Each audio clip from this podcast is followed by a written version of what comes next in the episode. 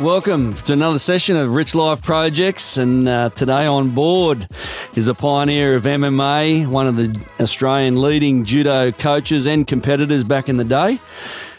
Dan Kelly, welcome, my friend. Thanks. Thanks for having me on, Rich. Mate, it's a pleasure and appreciate your time. What has been happening in the Dan Kelly's life? Uh, a lot of judo. Yeah. Already already spent 17 weeks away this year. Wow. Uh, with judo, I've actually taken on a full time role with uh, the national team, and we've got a centralized system down here now. So qualifying for Paris has started, and obviously we just came off our most successful Commonwealth Games team ever. Yeah. Uh, with uh, 10 of 11 people getting medals, Wow, that's, Getting that's sensational. double the medals we've ever gotten before. So uh, it's all going well with that. But yeah, flat out judo. Judo, judo, and the gym's going well, obviously, in Footscray here in Melbourne. Yeah, Resilience Training Center, 86 Fucking Street, Footscray. 100% Thanks, get that, in Rich. there, Issa, brother. Uh, yeah, no, all going well. We just had our Alta finale, or which used to be called Wimp to Warrior last week. Yep. So we've got a whole heap of Ammies coming through. Uh, Alta slash Wimp to Warrior. I love, I love the what- concept. What's the, the that was the wimp, wimp to warrior and the concept, and then it changed to Alta. What's uh, how? Why did it change? What was the difference? So they did a, a new global branding. Oh, uh, okay. Apparently, in America, Wimp's a derogatory comment. Oh, so right. because they're trying to break into the American market a little bit, Change the Alta, name, Alta's yeah. now here now, whereas down here we don't really care. yeah, you're At either all. wimp or you're not. Exactly. Uh, right. But but it's a great it's a great concept. Twenty weeks training, Yep. five mornings a week, have an MMA fight at the end. yeah, right. and the So- numbers. How, how many numbers you get to those? So this one was quiet. This Yep. one was about twenty five. Okay. Uh, pre COVID, we were 35, 40 people in a Wow. program. So it was awesome. and they actually fight in the cage. Like the guys have never fought before, and then they jump in and have their first fight. they have a bit, they bit have- like corporate fighter. Hundred percent, exactly Yeah, like right, corporate wow. fighter. They they have an MMA fight at the end, and it, it's great. I mean, various different reasons, like a bucket list item for people, Yeah, true people who that, need a yeah. change. Uh, we had a lot of people coming out of COVID, uh, like the isolation, lockdown, all that kind of stuff, who really needed a, a leg up, and the, and it really helped them. So Yeah. Okay. Okay. Yeah. Because um, uh, John Kavanagh, he was involved. Is he, is he still involved? Yeah, he is. He's actually the first ever Wim to Warrior session I did Yeah. was at his gym in SBG. Oh, So I okay. was over there training and That's he right. asked me to do a session. By the time I got back, obviously, uh, Nick Langdon, Rich Cranny own Wim to Warrior. They were like, hey, do, do you want to run a season down here? I went, yeah, sure. Yeah. so it was wow. good. Oh, good. Good. And that's good. brings sort of new people who have never seen probably MMA or anything like that into the into the gym as well. Yeah, absolutely. Give it We a do try. we, we do get a lot of um we do get a lot of retention from that as well. But uh, some people have never done Yeah. MMA, don't know anything about it, do the program, and then they're they're hooked on martial arts. Yeah. Oh well, that's that's a plus, isn't it? Yeah, and and it's like as you know, as as we all know, with the martial arts, just changed lives, especially when they're just doing it for the first time. And they've got to go through that strict, okay, well, it's 20 weeks, you know, I'm going to get off the piss. I'm going to, you know, try and eat right.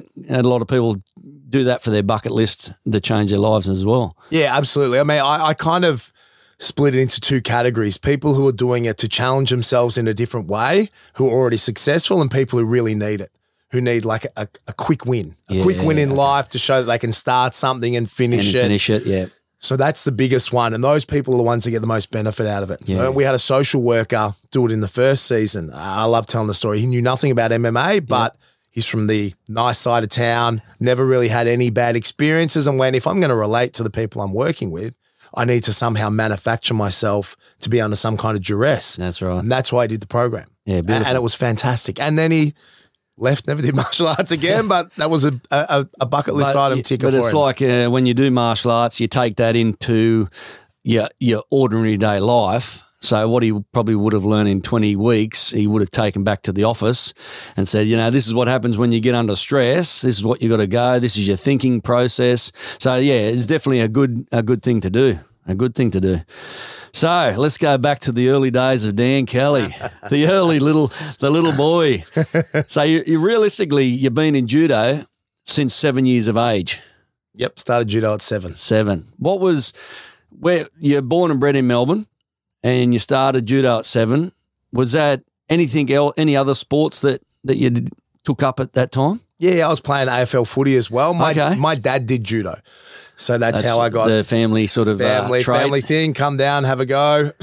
Uh, never really stopped, but Yep. played footy up until I was under 16s and a little bit in under 19s and seniors. Yep. Always loved footy. Yep. But, uh, but yeah, always suck at it. Was my dream to go to the Olympics from when I was in grade five. Wow, that's a good uh, that's a good goal. Yeah, A- and absolutely. sticking to it. So you ver- first, obviously, you trained. You started at age seven. You went through to age thirteen. Uh, that's when you first had your judo uh, judo championship. What's all that? That's leading up to that. so that's that's nationals. Um, yeah. So I was a little bit of a later developer in terms of um, probably physically a little bit weak, Okay. small, scrawny. Yep. Um, and then like I didn't really do well until I was about 15, 16. Okay. So I stuck at it Yeah. until then, and then the ball started rolling a Starting little to- bit. Then Yeah. So- okay. Did you do any like? How did? Why did you get into judo other than your father? Was it, you, as you say, like uh, progressing through those years of underdevelop, and uh, was it anything to do with like getting teased or bullied or anything like that, or you just it was just your body and that's how how it was? No, I, I unfortunately a little bit when I was younger, but Yep. I mean, I'm sure every person who goes into combat sports was probably bullied as a kid. Ha- Has, has some sort of has story some why sort they of went story into it. why they went into it. I don't know if I stuck at it because of that. Yeah, yeah. Um, I just just kept going And and, then loved it. uh, and enjoyed it, and then went, you know, like oh, the dream's here, and Yeah, yeah. let's see where we can go. Yep. So Yeah, right. So you went uh, obviously your national team, uh, junior national team in 1994. That's a lot of years ago. Nah, 94. What when you get to that stage and you get into the national team, what's the the actual mindset and the feeling like when you go, wow, I've, I've been at this since seven years of age, and now I'm in the junior national team. What's what's that sort of? How did you feel at that stage of your of your life? Oh, I was proud. Like a lot of um at my club, a couple of the girls were quite good and national senior champions. So we were a small club. Um, yeah, it was it was proud, but it was just like a next step. Yeah, the next yeah. step. I was always looking to the next the next step kind of thing. Yeah, so yeah. it wasn't until '96 when I started going overseas that Yeah, I right. really realized that what I was up against kind of thing. Yeah, yeah. When you So- get the difference when you're sort of, I suppose, at at the uh, level in Australia, so to your home home country, and then you step up, and obviously you fought at world world class levels in in other sports as well. Um, but yeah, ju- that's a big eye opener, isn't it? When you get to the world stage and you're like. Hang on, I, th- I thought I was actually not too bad. Yeah, well, Australia, Australia are minnows in judo. In reality, Yeah. we're really low level compared to a lot of Oh. others, especially back then. yeah, A little bit better now in some areas, but um, but yeah, it was just like shit. This is not going to be so easy. Yeah, so, yeah. and that that was that was just fuel really to to keep motivation to, keep to, pushing, yeah 100%. okay just to get that okay well now i'm at the world juniors so you went on to obviously the after the junior championships then you went on to um to make the senior team two years later difference in in regards to levels obviously fighting juniors and then you go to the senior levels as you say at the world stage is a little bit different in that in that way. And the team, uh, what was the team involved? Obviously, I think judo back in like the '94 to '96 is it still wasn't really mainstream media. Was it back then? Not not in Australia, no. No. In in the rest of the world, it was big. I mean, in France, it's huge. I think, I think is it Eastern- China and, and all that. Japan, it's Japan, massive. okay. Korea, China, it's reasonably big, but China's got so many people. They uh, Yeah, true. You know, they're, they're good at a lot of sports. Uh, Eastern Europe with the Russians. Yeah, yeah, Because of okay. Sambo. Yeah, oh, and it was of an course. Olympic sport. So that was like, it's massive. It was massive everywhere else. And the first senior world titles I went to was in 97. Okay. and that was in Paris in the Bercy Center. And there's like 10 or 15,000 people in there watching. Wow. And you- you're shitting yourself. I've never had that many. I didn't realize, didn't realize that many people knew what judo was. So that was a big experience. Yeah. Um, and then, yeah, what I was 19 turning 20 then. I was one of the youngest in the team at those times. So, Yeah, right. so I went from youngest and I mean for me it wasn't for me it felt quick. I Yeah, suddenly I- was the oldest, but definitely, uh, definitely, definitely. But when, when you when you're sort of that that young and going into obviously into the senior national team for judo, and then you're in say Paris and you got the 15, 20,000 people. What's what's that experience like internally and, and your mindset going? Wow, because you've probably never fought in front of that many people before. no, no, it was uh it was eye opening, but it's Yeah. it's an awesome experience too. Oh, 100%. How many people get the opportunity to do that? So even at the time at 19 I was self aware enough to go, well, shit, I'm nervous, but it's like, well, how cool is this? Yeah. You know? So, Yeah. and I won one match, lost my second Yep. in uh, at those uh, at those championships, which was okay. But uh, but yeah, it was just another another great experience that I got to go through. Yeah, wow. Wow, that's great. And so once you've gone in the national teams, overall, you're going through the ranks and, and you've won the Australian title, obviously up to nine nine times, is that correct? Yes. Nine times a national champion. Did did it get to the stage where once you've won nine titles, you're like, I'm a bit bored of this. I need I need I need to be motivated with something else or Um, well, it's just uh, at times it was also a box ticker. So you had to win nationals to go overseas. Now, Oh, now okay. that's changed to world ranking list. It's results you get overseas more so than what you do domestically. Oh true. Um, but it's still a box, tick, box ticker. You still Yeah. have to be the number one in the country to be able to, go to, places. to travel. Yep. Well, how many in saying that when you've obviously nine times champ, what is the uh, the like the most you've travelled? Obviously, because you, travel extensively all over the world. How many how many countries would you say you've travelled because of the judo experience? Shit. 40, 50. Really? Easily.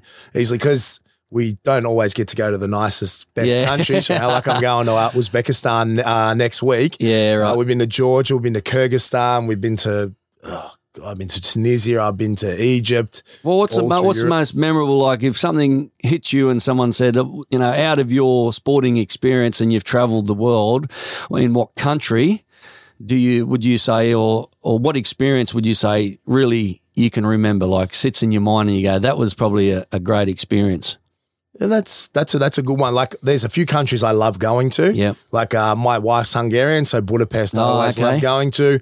Prague's a beautiful city Yeah, right. as well. Uh, not with judo, but with uh, MMA, got to go to Dublin. Yep, yep. That's an awesome place, and also Montreal. Yeah, Dublin. For Okay, judo. I, I always hear Dublin's a beautiful place. Beautiful, beautiful. But they're they're.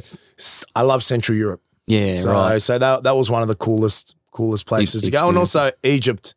Oh, really? Yeah. was interesting as well. Only because you went to the pyramid and Yeah, had all yeah, of that true. stuff. The place wasn't that nice. There was no. um. There's no traffic lights. It seems there. I was there in 2005, and I swear every car on the road had a ding in it. Oh, And There yeah. was no lanes, and everyone was going everywhere. It was it was a, it was a No, circus. nothing like the Thailand. Eh, There's millions of cars in Thailand, and if you do something wrong, you just get your horn beeped. Yeah, exactly. They, yeah, they move yeah. out of the way. Yeah, Exactly. right. In Egypt, they smash into it- Yep. each other. Wow. So that's a massive experience. And you're the only competitor, realistically, to fight when it comes to judo, to fight in all uh, four different Olympic Games. Yeah. So my wife actually has competed in five, but two of them for, were for Hungary. Oh, so okay. she's done three for Australia, one bronze in Sydney, and I'm the only uh, Australian who's competed in four Olympics. For judo. wow. So for Australia. So, uh, yeah. So when you when you get to that stage, you've uh, again at the age of seven, as you say, uh, at a very young age, you go, I want to fight the Olympics. When you when you get selected for the Olympics, then you you're going to your first Olympics. You've done four of them, but when you go to your first one, what's that experience like? That's like you've re- you've in realistically you've reached your pinnacle. You've gone. This is my dream. This is what I want to do ever since I was a kid. What's what's that? And where was the first Olympics that you turned up? Sydney. Oh, So right. that that that memory will stay with me forever. Like walking out. Was that the 2000? 2000. Oh, well, that would have walking been out, crazy. walking out, walking out for the uh, opening ceremony. Okay. I remember us being underneath the stadium, Yeah, and the right. whole place shaking. Yeah, and then right. when we're walking out, like hundred thousand people screaming for the Australian Wow. team. That that memory will stay with me forever. Yeah. And then the competition as well. I've never been so nervous in my life. Um, Yeah, right. First round, I had an American guy who was Olympic silver medalist in '92. Who Wow. beat me earlier that year. Yeah, okay. I beat him at the games, won two and lost two, finished old top 10, which I don't really count. Like top Yeah, eight yeah. up, we count. But, Yeah. um, but it was a great experience. gonna at- say, at just- 20, 22, 23. Wow. And I spent a lot of time on the mat. You know, Yeah, yeah, yeah. Four matches. So, yeah, it was like Sydney's the one that, you know, always stays in my heart the most because the first one as well. So- Yeah, right. And the o- other other ones you travelled to, I think there was Rio, Japan, So, Rio and Japan, I was coach. Uh, coaching. Yeah. Um, Athens, Beijing, uh, England as competitors. Athens, is where I got my best result. I was going Made- to say made Ath- top eight. Athens uh, is more like where they say the Olympics started. Yes. That would have been a great experience too. Just was in very regard cool. home hometown or home country Yep. of the Olympics, and you're competing there, and you got your best result. You say Yeah, got best result, finished top eight there. That was um that was good. It was um it was funny though, like the Greeks are pretty laid back. Yeah, so okay. on the day of the opening ceremony in the village, they're rolling out um grass to be put down like Oh, while all really? the athletes are around by halfway through the games there's tiles falling off the walls and stuff like that. They didn't care at all. Oh. Yeah, right. But, uh, but yeah, that was a cool experience. And I've never been back to Greece since. Oh, haven't so, ya? Right. So it was uh was really cool because Ju- Greece isn't a huge judo country. There's some really strong athletes from there, but Yeah. not a huge. they're, they're judo more. country. Would they be s- more the wrestling? The They, Greek. they do they do do a bit of wrestling, but I don't think they're a huge sporting nation Yeah, anymore. okay. So I think they've got a lot of economic issues as a country Yeah, as true, well. true. So, so Wow, yeah. that, yeah, what an experience to go back to the home homeland of Yeah. uh, Olympics itself. So you and then you go to obviously uh, w- the other ones you competed at. Uh, yeah, ath- Beijing, and, and Beijing. London didn't do as well in them as I want. Like so, London was interesting. Uh, it was a little bit political. I actually coached four other people in the team. Okay. and I fought a higher weight division. There was a new world ranking list system. So the only way for me to go was to compete. And so I fought up a weight division from what I would normally do, Okay. qualified through the world ranking list, but was there for the athletes that I helped along Helped the way as coach. well. So, Yeah, right. so it was a little bit of a navigation there. Yeah, but yeah. it's also good to be able to qualify under this new world ranking system that That's they got the had new as well. system going now. So yeah. Yeah. Okay. Wow. That's pretty. That's pretty crazy. And again, the obviously the Rio Japan, the Summer Olympics. When you when you went to your fourth Olympics and you said, all right, obviously the age, obviously you're going four years each time at the Olympics, so obviously the age is going up and up and up. And then what sort of was your passion then once you finished obviously um, Olympics then to go right now I'm going to go and coach Well, I was already coaching before. during that okay So I coached athletes 2008 yep and 2012 at, at, a, at a club level. yeah right. And so then I started being national coach, still had my club, but um, it just organically happened. Yeah, So, yeah, a- as it as it probably would after four uh, four Olympics and Yeah. getting getting older. So once you you've gone through the Olympics, uh, you've changed your hand. You've obviously the judo uh, champion that you are and was. You've you've turned to MMA. What how wa- how was that for you when you when you change obviously from uh, you know the judo throws everything else to do with judo then you then you come into MMA where you got to then learn everything the boxing kickboxing all the rest of it how how was that transition for the Dan Kelly That was interesting. So I actually wrestled uh, at Commonwealth Games in 2002. did you So I've always done different sports. From 2007, I was also doing BJJ. okay as well to complement my training.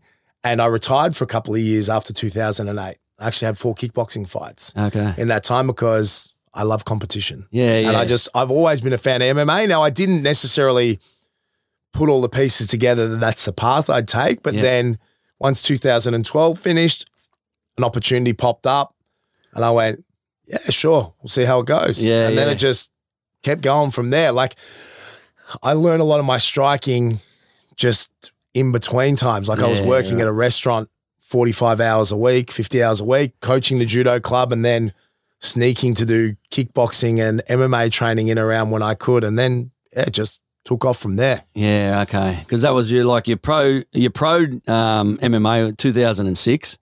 Obviously, uh, get into the pro. You know how that was. Uh, where where was that? Where was that hosted at? In Melbourne here, or was it? No, that was in Melbourne. That was something called Dojo KO. Okay. So that was on a Ray's blood sport platform. Oh, and one of the right. ways you could win was to throw your, your opponent out of the off the platform onto the ground. So that's how I won. I actually fought a guy called Ross Dallow who'd had five MMA fights when I, I had him. yeah, And that's how I won. Second round, threw throw- them off. threw him off three times in a round. Oh, kind of so thing. is that? Oh, so if you thr throw them off the platform three times, and you don't go off with him, yeah, you win the fight. yeah, really. so it was- wow. I don't think I've ever. I don't think I've ever seen that. Uh, no, it's, uh, it was it was really interesting, and um, Hector Lombard's the one who got me into that. Oh, did he? So he was he was training at the old Hangar Fort, like the original one. George Soteropoulos was there, so was Yeah. Sam Greco. Hang a four. I'm just trying to think. Uh, was that that wasn't Carl Draper back then? was No, it? Oh, that was back then. It was a guy called Tyrone Cross, okay, okay. um, like a long, long time Yeah, ago. yeah. And then um, Hector came in one night and goes, "Oh, do you want to have a fight?" So I've never boxed before. Yeah. 2006. He goes, you, "No problem." No problem. And then he proceeded to try and knock me out in sparring. I, but Hector, I've never done this. You'll be fine. You'll be fine. So two weeks later, we had a fight. wow, that's And then, then I went back to judo. yeah. I was going to say, was that when you had that pro debut? Obviously, you, uh, it's it's sort of you had the time off, the six years going back to obviously with judo commitments. Uh, when you when you finished up the judo commitments, you're like, this is you know I'm done there, but. What was what was the part where you went back to the judo commitments and then you went, okay, I've got an opportunity to go back into MMA. What was that mindset in regards to okay, I'm gonna now I'm gonna put all my time into MMA. Well, it didn't start like that. It started with me going, I love MMA. I want to challenge. Man, the first, it was hard to get a match up to start with. Was it okay? Um, and they wanted to give me like guys who had 20 fights Yeah, for yeah, my yeah. second fight kind of thing. And I was like, so I ended up finding a guy called Fabio Galeb. Oh yeah, okay. So, um, and he'd had five or six fights, I Yep. think. Uh, and yeah, that was a crazy experience as well. But uh, I didn't really, until I cut down to 84, Yeah, right. I didn't really push that hard. So I was still fighting. I think I fought that one at 96. Oh, okay. And then after I fought again in South Australia, I went, they're a little bit too big. I'll cut down to 100%, 84. yeah. But it was funny. When I first said I'd do it, they all laughed at me and said, You're never going to make 84 kilos. And then that was where my career was. Yeah, So- right. So, yeah. And then it wasn't until the opportunity with the house came up that I went, I will we'll give this a real roll of the dice. And when I Yeah. was 30, 35, nearly 36, Yeah, right. Is that when you uh, when when did you go? Because obviously you've done you went back to MMA after the judo commitments, um, but then 2000 and 2012, I think you come back. You had five wins. Yep. And then you had the opportunity to do the tough series, I think it was. Yep. Uh, I think Kyle, was Kyle Noak the Kyle's coach, the coach. Yep. Adrian Pang and all the crew Yep, yep, over there in, in Canada. Yep. that experience, you know, going into the experience you already had, now you're with the team, and you would have been the the older of of the team. Yep. What was what was that like? One, obviously living in a house in Canada with Kyle Noak, Adrian Pang, and some of the other boys. No, they didn't stay with us. They were lucky. Oh, they no, could they do were- what they wanted. I know, I know what I know what Mister Noak's like. He's got to have the five star, yeah, you know. no, he had it easy. he had it easy. So, So you guys just stayed in the house with, With the the, other Canadians, with the yep. Canadians. Okay, camera crews in there. It was a horrible experience. was it I hated it. really? No contact with the family. Oh, Obviously, wow. my older son's got quite a few health issues. So yes, yes. I didn't deal with the situation as well as I could have. I was Yeah. very stressed Yeah, about yeah, that, and I true. was I hated it. So you talk to Jake Matthews or another boy Tyler. Oh, Yeah, They're Tyler. like they're like we we could do this any day, and I'm Yeah. just like Yeah, right. that's Because I, nice. I I was, I think I was at the Sunshine Coast back then, but I was hearing uh, through the grapevine, Tyler was a bit of a bit of a wild old boy going out partying and then coming back to the house and then having to train and then then fight. no partying in the house. Oh, partying in the house. Uh, yeah, was it? so we went to a uh, function at a. Uh, we got to watch the Canadians play at the Bell Centre, oh, and okay. he rode himself off. Really?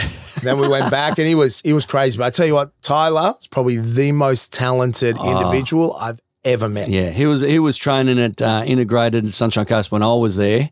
I didn't have too much to do. He come in a couple of times, and I think it was the part when he come back from the house and he sort of didn't really continue on with his fighting career. I think he was just a bit wayward off off some stuff. But uh, Rob Graffita, who was the head coach of integrated back then. And, and I was watching Tyler with his fights locally on the Sunshine Coast, and that is that is a guy that always stood out. And I was like, what a waste of talent! That guy, you know, he had such potential, and and couldn't and just didn't go forward with it, which is a sad thing. But anyway, as you say, like when he got to that stage, whether it was just being young and around other crew and just partying and and that you know it- o- obviously obstacles that and uh, little sort of enticements on the side always grab you if you're not sort of careful as those. But he was definitely a talent, wasn't he? Oh, crazy! Ah, Most talented guy. And I'm in a house with Jake Matthews as well. Yeah, yeah. Who's and Jake gets Jake gets narky when I say Tyler was more talented than you were. You know, fuck off, no one was. so, but those two boys ridiculously talented, but Tyler just picked stuff up so easy. And obviously Jake's still one of the top welterweights in the world. Yeah, man. He yeah, grew yeah. up in the uh, octagon. Yep. Um, but yeah, those two boys very talented, very very talented. Yeah, and the Canadian uh, Canadian experience Uh, because I, think it was snowing over there yeah, at that it was time. cold. It was yeah, And probably, probably as you say, it wasn't a good experience for you because you're going, well, it's cold, I'm stressed, Yeah. and then I've got to fight, Yeah. and I don't even want to really be here. Yeah, it was, sh- it was shit. It was shit, and I, it's my fault because I didn't uh, I didn't deal with the situation as well as I yeah, should have. okay, Lost the fight in the house, hurt my knee, came out, yeah, had one more fight. Luckily, Joe Silva put me in, yeah. and then yeah, then That's so you went from the tough series, uh, the, or I think it's called the Nation Series, and then uh, that was 2013, 2014. Then obviously, as you say, Joe Silver back then the matchmaker, then uh, introduced you or con- signed you for the UFC. yeah. After I had one more fight, so I had one more fight against a guy called Ben Kelleher. Yes, yep. Um, You won that, obviously. Uh, yeah, I won, that, in one. the first round, um, which was good. Yeah, yeah. So yeah, Kimura, yes, I remember that. so with so you're gone now. You've yeah you've signed with the UFC and you're an older older type of competitor. Every everyone from from my experience when watching the UFC and and being involved in in the striking side of things uh, with some of them. Everyone sort of, to me, it was like you were the, just the person who was they were just putting in one to fill the numbers to start with, and then just go, okay, let's just see this. You know, he probably won't win this, but just put him in there. And then you kept on, you kept winning, you kept winning. What was what was the mindset? How did you feel when you got in there? And obviously, you're the older competitor. What was what was your you know mindset and experience going right? Now I've made it. To, you've already done the judo at the highest level in the world. Now you're fighting the world stage with the MMA at the top of stage. What what was the mindset there? Did you think that you're because of the whether it was the age or um, they're putting you in to fight whoever? What was your mindset there? Just to you know compete, or obviously you're going to give it a good crack of you know the the weight division. Um, so when I first got in, obviously, media and social media are very unkind. You know, Oh. Hey, you don't deserve to be there. So mm, winning that first fight was really, really important because it went. I can do it here. Hundred percent. I won the second fight in Denver, lost my third, and then went on a four fight win streak. Yes. And that was where they just kept throwing me in there. And it was it was cool actually because I like it was being able to relive my athletic career in another athletic career at a high level. Definitely, definitely. And obviously it was financially I was rewarding gonna eh, as well. a- and, and, and at that stage, you had the house that you said that, you know, Yep. once you start the financial part. And I think with the MMA, it's, you know, it was 50% to turn up and then 50% Yep. when you get, when you show. win. Yep, exactly. So then when you start that, hang on, I'm- I'm winning fights and you're getting paid so called double. That would have been, yeah, that would have been sensational. it was nice. It was nice. It was good for the business. Um, But just rewarding too for the, I suppose, the years that you done a lot of the sport for the love of it. Yeah, it was a. It's a definitely a different uh, balance. Yeah. also makes me more grateful for the experiences I had in judo, and that's. I mean, judo is always going to be my first passion, but it was really, really interesting, A- and and it was an opportunity for me to compete still. Yeah. like physically, I couldn't do judo because judo, it's six days a week, the same thing. Oh, Getting true. hammered all the time. MMA, if I'm physically sore, I can do something else. That's so if right. I'm too Yeah, sore true to that. grapple, I can strike. If I'm Yeah. hands are sore, I can grapple. So I could manage it a little bit Yeah, differently. And I managed all that myself. So I had good true. coaches. Andy Colgrave was a great coach, but he's Yeah. a he's a Muay Thai guy. Okay. Yeah. Right. No MMA experience at all. But Yeah. he's he's coached quite a few MMA strikers now, like Yep. in the UFC. Yep. Jack Jenkins just got signed this week and he's his striking That's right. coach. Yeah, yeah. Um so Cal Potter as well. So we've rolled on that way, but Yeah. uh, I used to manage all of that. Just just yourself. Just myself a through little bit, a experience. little bit different these days, isn't it? Like Yes. you got the fighters, then they got the strength conditioning coaches, then they got the nutritionists, then they got this coach, that coach. But again, it- it's I yeah, did it all myself. yeah. That's that's a crazy all myself. crazy the thing as nutritional well. side, Yep. Wade Cart, obviously in the sessions, the, the coaches would run, but the overall game plan, Yeah. overall structure will be discussed, Yeah. and then we'd run that way. So it's very different now. Yeah. Yeah. yeah. So and that that helped gain experience for me coaching wise as well because I'd already coached a lot in judo.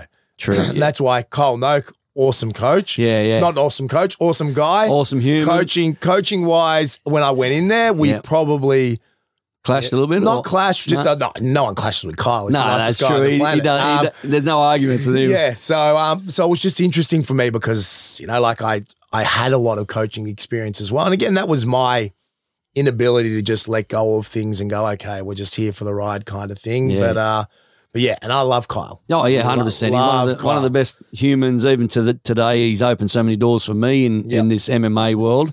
Um, but just as I say, I've got him on a podcast coming down soon, and uh, you you just wouldn't meet another human that is really a genuine dude. Very genuine dude, and No. he's Peter Pan. He's never gonna grow up that guy. No way, and that's why that's why I love talking to him because when you can get onto him, that is because you Yeah. never get onto him. But uh, when you talk to him, and and I'm looking forward to spending some time with him. Yeah, it's just like you're around you're around another kid. Yeah, exactly. And No, that, he's that, that, good. that can uh, mean that I'll be back to being a kid again. being that. So you've gone through the UFC sign, we're winning fights. You got the in 2014, uh, 2015, and some of the names that that you fought. Uh, and again, you know, from my outside point of view, which I thought the you you know how they was how they were giving you fighters was just to keep putting names in front of you for the other name to advance with a win over Dan Kelly. That's how I seen it, and knowing the fight game that I do, um, you know, you got Sam Alvary, Alvey. Albert, yeah, we he Smile knocked- and see. He, he knocked me out, so that Yes. wasn't ideal. What's the mindset from the athlete then? And you go into that fight and you do get knocked out. What's the what's the recovery to that in in regards to mindset, um, motivation? Obviously disappointed. There's a lot of emotions going on. How, how in your in your sort of experience, how did you move forward to go? Okay, well, that happened to me because sometimes you get a fighter who gets knocked out and you don't see him again might be for two years because it's just plays on their mind and they just can't get past that barrier. And but you continued on, even at, at the age that you were in the UFC and you were still winning fights. What was that that experience being knocked out and then going, This is what I've got to do to get back up and keep going? Was that from the judo experience? Hundred percent. I've been I've lost a heap of judo matches. Never quite not yeah, you lost a heap in judo. Didn't didn't always react the best way. Not a good loser at all. Yeah. Not a good loser at all. Just I worked my ass off. For that Yeah. fight in Eddie had, I was in very, very good shape. Yeah. So all we did was make a few tweaks. The- The hard, the interesting thing was when I went into MMA, my body was already broken. Yeah, I'd already had true, a yeah. shoulder reco, knee reco, from the judo. needed knee surgery. My hips, my elbow, my wrist, my neck, all that stuff was already not great. Yeah. So we just had to manage my physical limitations, Yeah. but find avenues to victory That's right. That's so right. that's that's what we did. So I became more box heavy. I, Yeah, I didn't okay. kick that much, especially against um, southpaws. Yes, yeah. Um, and then obviously it's always to get in to be able to fight my game, make Yeah. it a little bit yeah. messy, put pressure on to get into a clinch. So it was Yeah. all about being able to impose my game. Now, Yeah. obviously, my striking had to be good enough because I've also outstruck some good guys. 100%. But but it was awk- like, everyone says awkward style. Yeah, They yeah. Say But- awkward but, some- style. but so- sometimes when you get um, tainted with awkward style, that, and when you're winning those fights, it doesn't really care what style you're doing. I couldn't give a shit. If you're if you're winning if you're winning fights and getting paid, exactly. who cares? Uh, And I know, I mean, you've seen over the years boxing, uh, Muay Thai, kickboxing, MMA. You see a lot of people go, he's so awkward. And I'll give you an example like Sam Solomon, the local Melbourne champion, Yep. one of the most unorthodox fighters you'll ever see fight, but gets the job done and has got the job done in boxing. And back in the day, even when I was going around kickboxing, Yep. he was world champion kickboxer. But y- he would throw things that we'd think, how did he even throw that? How did he even hit that person with that? but that's again when sometimes when you're tainted with uh, unorthodox or or messy styles, if it's if it's getting the win and the and the paychecks, It's a win-win. Yes, exactly You're, st- right. you're still you're still ticking the ticking the boxes for those. Exactly. And when so you you fought, obviously got gotten through that um, with the loss with Sam. Uh, 2006, you carry on. Yeah, you're going through uh, some wins, some losses, and then the, the the ones that obviously 2017 getting close to your finishing time uh, in the MMA world, and the one that that does stand out for me is the Rashad Evans fight because realistically, Rashad Evans was a back in the day middleweight or whatever weight, Light- light heavyweight it was, heavyweight uh, world champion in the UFC.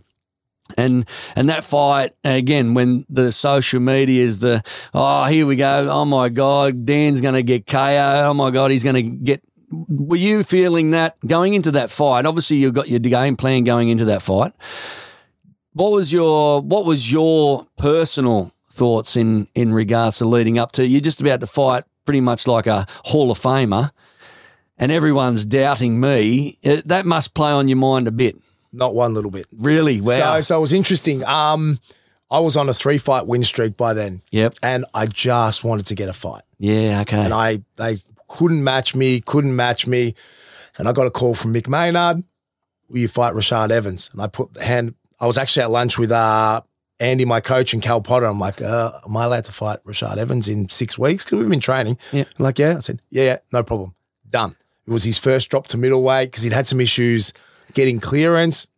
Vegas, they clear everyone. 100% First, first fight at middleweight, just pure excitement Wow, pure yeah, excitement. yeah. That's the challenge I wanted. Yeah, I was just yeah, like, awesome, yep awesome. So I didn't really care. no no I didn't care what anyone else said. I really don't normally anyway. Yeah, if I yeah, cared sure. what other people said, Oh, I, 100%. I You probably wouldn't- wouldn't have started MMA. you, you wouldn't have even started judo probably Exactly right. So it's just like I didn't care. That was just so exciting. The only interesting thing was I remember being first in the cage, being in the blue corner, standing there, and then his music coming on and him walking out. I just went, "Holy fuck, that's Rashad Evans coming wow this way!" Wow, am I actually watching him or am I actually He's- fighting yeah, him Exactly. He's coming this way. And then as soon as the cage door shuts, you go straight into business mode In the anyway. business but mode, yep uh, that was that was an awesome experience. Yeah, hundred Awesome percent. experience. And what and the game plan leading up to that? Obviously, you're taking on one of the icons of the MMA world. What what was of- and you're trying to again manage your body at that stage, and obviously your mindset, as you say, is strong as ever because you're just going, I need a challenge. So that nothing wrong with the mindset, the body you're managing, and then the game plan going into that fight. What was the coaches or yourself? What was that game plan? It's always so big thing we noticed. It's very specific with Rashad is he didn't like hand fighting. So Yeah. when John Jones fought him, didn't like hand fighting. Added to which he doesn't like southpaws. Luckily, I was a southpaw. Southpaw, yeah. So we worked on that hand fighting. I because of the judo background, obviously wrestlers shoot. So it was Yes. always about crowding and pressure and everything went to plan. I couldn't take him down, but he really didn't take me down either. No, no. So that was nullified and Yeah, I outstruck him. yeah. So And I think and that was that was the interesting part from a s- from a striker's point of view. And you, I'm watching the fight, and I'm seeing you outstrike Rashad, and I'm like, man, this. I think, and I at that stage in 2007, I'm, I'm sitting there going, I think Dan's got this. After every round went by, I'm like. I think Dan's got it. He's he's out doing it. And what I liked about it, that, that really stands out about that fight, every time I think of that fight, every now and again, and I go, the the tapping of the front foot, yeah, the little trip, yes. the little trip on the, the front foot, Yep. which then seemed to then heighten your striking with the hands, which caught him off guard. Was the tapping of the foot was that in the actual game plan as well, leading up to that? Absolutely. Who come up with that Absolutely. marvelous idea? So orthodox to southpaw, I'll often hit the front foot, helps me gauge range, also Yes. ensures that my foot's on the outside, which Yep. as you know, that's the rule, opposite sense, because opposite sense, win Yeah, the yeah, foot battle. yeah. That ensured that. And it also made him always have to turn, which meant I had the first shot at him yep. and then I could keep cutting angle again. So Yeah, that yeah. was that was part of plan. And because he's quite heavy on his front foot Yep. as a Uh, boxer more, Yep. it, it worked quite well. Yeah, yeah. I'll, I'll see when every time you tapped, and it's good when you see that that game plan when you tap the front foot, their weight falls forward because their s- their weight on their front foot's so heavy, uh, but then puts you in the range of that punching, and that's where I seen once the the foot was tapped. And your left cross was landing, your your hooks were landing, and I'm like, that's when I was like, Dan's got this fight. Like he's he's winning the striking, and I thought I thought Rashad would have gone back to the wrestling or tried to take you down, which he tried to take down, but again didn't take you down. Um, and I thought they I thought that was in in my mind all the time. I always thinking whenever someone oh Dan Kelly, I always think the fight that I always remember is the Rashad Evans one. in regards to that foot tapping was was an ideal game plan, and that's why I thought, man, that's that's a, the game plan. Whoever come up with that, as you say yourself, was a, was a genius idea. Now, and then you face Derek Bronson. Yeah, that was a horrible experience. Where, wa- where was that fight? Obviously, it was uh, UFC one ten or something. no, no, it was in New Zealand. Oh, okay. Was that Mark, Mark, Mark Ford, Hunt, uh, um, Big Beast, Derek Lewis, yes. the Black Beast, or something? That's right. Because I think I was I had Ross Pearson over there. yes. and he Yep. fought Dan Hooker, yes. and that wasn't a very memorable night for me. either. No, no, it wasn't a great So night. Ross, uh, Ross uh, again had to get new teeth for that one. Yep. Uh, sing out to Roscoe, uh, yeah. So, but yeah, I say that's that's right. I do remember on that card, and I think um, who was the who was the coach in your corner at that time? Because I remember dealing with him in kickboxing a lot. And Andrew Colgrave, yep, that's my main coach. Yeah. And also Brett Franklin. Brett Franklin, that's that's Yep. one. When we used to travel to Melbourne back in the day with kickboxing, I used to see Brett Franklin. He was he was quite a great He was an excellent kick, kickboxer back in the day. excellent Muay Thai, good southpaw. He, I did a lot of training with him, and Yeah. he was a great guy to have Yeah, around. yeah, and a good human too. Like a 100%. really just genuine, just friendly, uh, Big, friendly guy. strong. He was in a in a clinch and a grapple as well, Yep. which we did a lot. Yeah. Uh, Like they used to call him the Beast. Yeah, he's, yeah. he's he was really really Very, good. yeah, very, very good skills as a kickboxer and Muay Thai back in the day. Even when I was traveling to Melbourne for fights, Yep. he would be on the cards, and I'd always be interested in going. You know, I'm going to watch this dude. Uh, there was, I think he broke his leg there at one stage. Yes. because he was fighting uh, Trevor Looms. That's right, Yeah, old he Trev broke his Loom, the legs. journeyman. Yep. And I thought, wow, you know, Brent will just, you know, take this to town. And then I think he done an inside kick and Broke his Trevor. leg, Oh man, that was a terrible night. I remember that. That was I was at, at that event and I was like, oh no, that was yeah. But he, yeah, I think he he carried on after he Came, got came back after that. came back Yep. after that. He's got a big plumbing business now down in Has he? Geelong. Yep. Oh wow, really? So yeah, so I haven't seen Brett for ages, but he was he was an awesome part of my journey and a great guy. Yeah. Always brought good gravity to the situation. Yeah, He was yeah, So good, so yeah, good. I, I've I haven't crossed paths with him too much in, in my time since uh, the uh, early days of what you know coming down here for fights, Muay Thai, or kickboxing. But he always stood out as one of the one of the great dudes that I always crossed paths with, and he was just a genuine, respectful dude. Yeah, you know? no, he was good. Him and Andy, uh, they were coached by Jeb,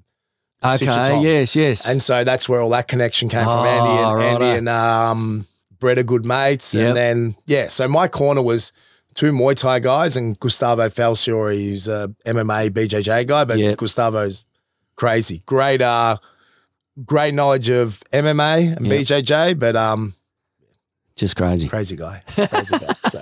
And that's why we tend to hang around, don't we? Yeah, yeah. Sometimes It's, it sort of gives us a little bit. Uh, then you obviously 2017, um, you fought Elias. Yeah, Elias, who The- just the passed Cana- away. I know. I, I was unfortunately, which going to is very say sad. the um, that's crazy how like because I think I spent some time with him in Sydney, Yep, and you would have been in the house with him yep. uh, in Canada for the Tough Series. That, wa- that was g- that was quite a, a bit of a shock to me. Yeah, very sad. because he didn't really uh, you don't you didn't hear much of it No, what he was dealing with. No, well, yeah, it just all of a sudden came up. Just, so uh, very sad. Yeah.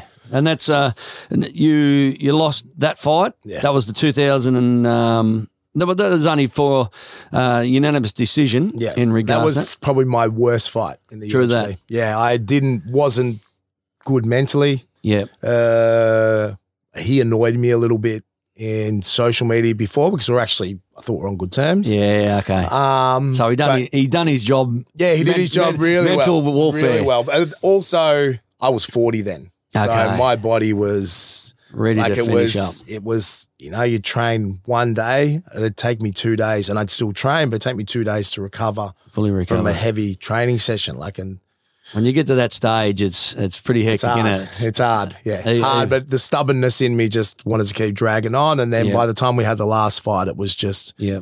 oh, i just physically couldn't Yeah, couldn't train true. enough i'd feel fragile most of the tri- time training And The that, weight how, cut's how, not how would hard- that easy. like your body's obviously coping through that? You're, you're 40 years of age now.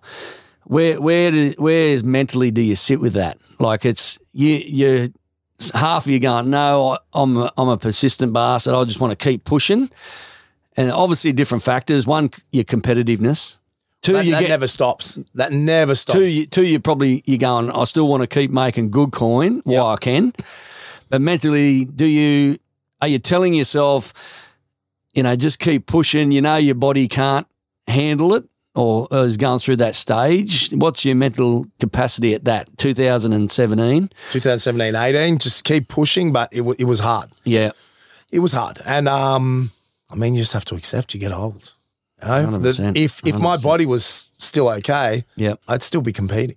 yeah, yeah. No question. Yeah, the mind, the mind, good, the, the mind mind, doesn't probably stop. still always stays But the strong. body, you just have to accept that you don't. I've gotten very fat now. That's probably a Well, defense I, didn't- I mechanism. wasn't going to say Yeah, that. I was going to thanks, say Rich. that jumper fits beautiful. So that was probably a bit of a defense mechanism as well. Okay. Um, to just go, you can't do it anymore physically. Yeah. Um, not ideal. yeah, But uh, but yeah, yeah, I was forty, almost forty-one when, Yeah, uh, when I true. had my last fight. that And- was was and that that's the with last no- fight with 2018? yeah, 2018 in um Liverpool and I kn- Oh, in London. in London, yeah. Oh wow. And I've never obviously had any pharmaceutical help that some of the other older guys have competed with. Now I, I know what it's like competing at an older age.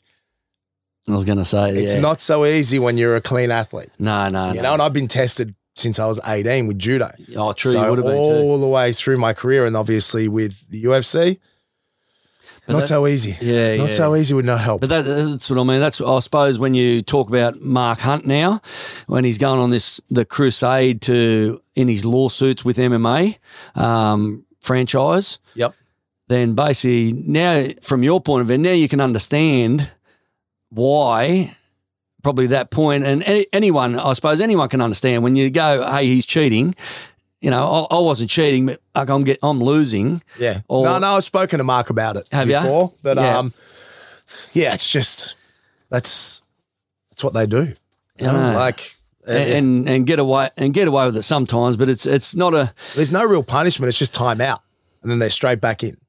That's that's the frustrating thing. They go, Oh, you're suspended for twelve months, we'll keep your contract. yeah yeah And you'll have another big money fight in twelve months, just go and do something else. yeah yeah yeah. So That's- that the, the is- drug cheats, same as in judo, in Is it all true? Olympic sports. Is it? Now judo's much harsher. is it But um, it's also up to the national federations as well. Okay. So they get suspended, yeah but the national federation can still look after them. You, you think about Russia oh with yeah, its, 100%. its state state funded. yeah doping. yeah yeah right yeah You know? true, true. so it's just the Brazilians aren't great either. No. So, but you know, you That's- kind of know what you're getting yourself into in sport. true that true you know? that So that's it- that's yeah. a, that's the flip side. You go, I can bitch and moan, that's right that's or right I can just go, It's- it's yeah, not- it's I'm not going to really gonna beat you even change if you are going to cheat. yeah that's, That's it. right yeah So- yeah no that's un- understandable. So when you 2018 you finish up with your your career, what um and and during that time obviously as you said earlier on with the family wise I mean that that takes its toll on the family. Uh, but the the plus side you said the wife is in the judo federation. Yep. So that probably helps your cause where you are being away from home a lot. Um, helps the home because she's your boss, so Yes, to speak. Well, yeah. she's your boss at home and in the office. She's my boss everywhere. everywhere. I, I at the gym, I'm kind of allowed to do what I want. yeah, true that. But she's my boss, but she's she's awesome. And Yeah. because she was a high level athlete herself, She understands. she understands. But Yep. that's how lucky our judo program is. yeah, They've right on. got someone with that experience that knows, like leading the way kind of thing. Yeah, so yeah, yeah. they're very lucky with Yeah, her. yeah, and and your son, you said, uh, was going through a bit of uh, bit of um, troubles as well. What's Uh, so he's got a uh, he's actually got a rare genetic disease. He's had Okay. a kidney transplant. oh, he already has, um, has he? Already Oh, has hey. had. So, but that's, I mean, yeah, we've been dealing with that since he was born. Yeah, So, okay. So yeah, so that's uh, he's okay at the moment. Yep. Um, but yeah, that's always something we have to deal Always with. just dealing with it at Yep. that time. Yep. And what um and so going through your career and obviously family life, but just life in general.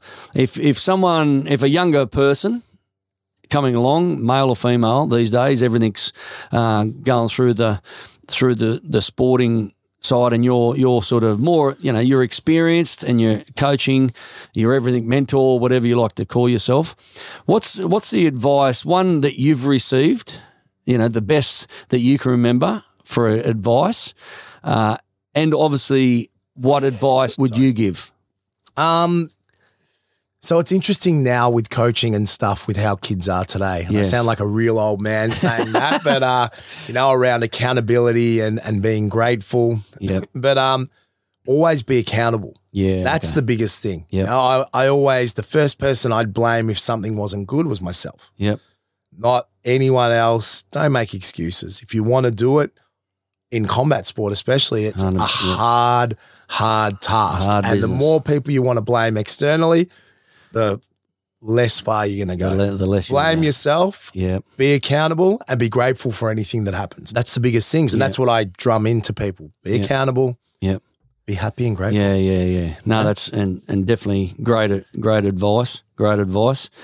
So what when we say when I come to it and I go, if I was to you know, throughout everything that you've achieved, everything you've done, everything you've experienced, what what is Dan Kelly's rich life? When, when you know, because a lot of people, as I say, when I say rich life, I'm not talking about okay, it's it's all about having a million dollars in the bank, because everyone has their own rich life. What if today sitting here? What what's Dan Kelly's rich life? That's a good question. That's a good question. I mean, we love the judo stuff. Um, we've just bought a cabin in the in the country. Um, Beautiful.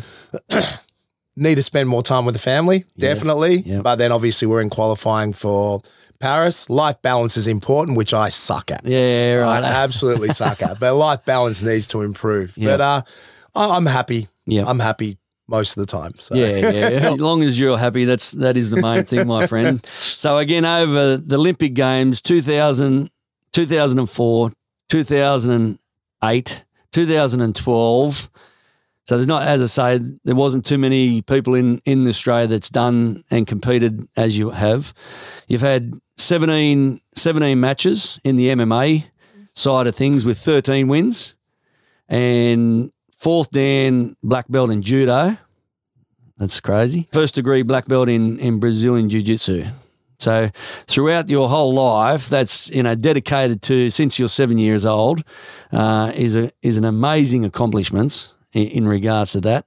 And uh, you know, for today, just sitting down on the Rich Life projects, mate. Um, I, I appreciate your time, and uh, man, it's just it's been good to get the insight of Dan Kelly that that people probably wouldn't hear of uh, too much of you know, these days, or even when you're fighting, what the behind the scenes are. So I appreciate your time, my friend. It's always good when we do catch up when we got the time. but uh, thank you for being on the Rich Life Project, mate, and I really appreciate your time. no, no worries. Thanks for having me on, Rich.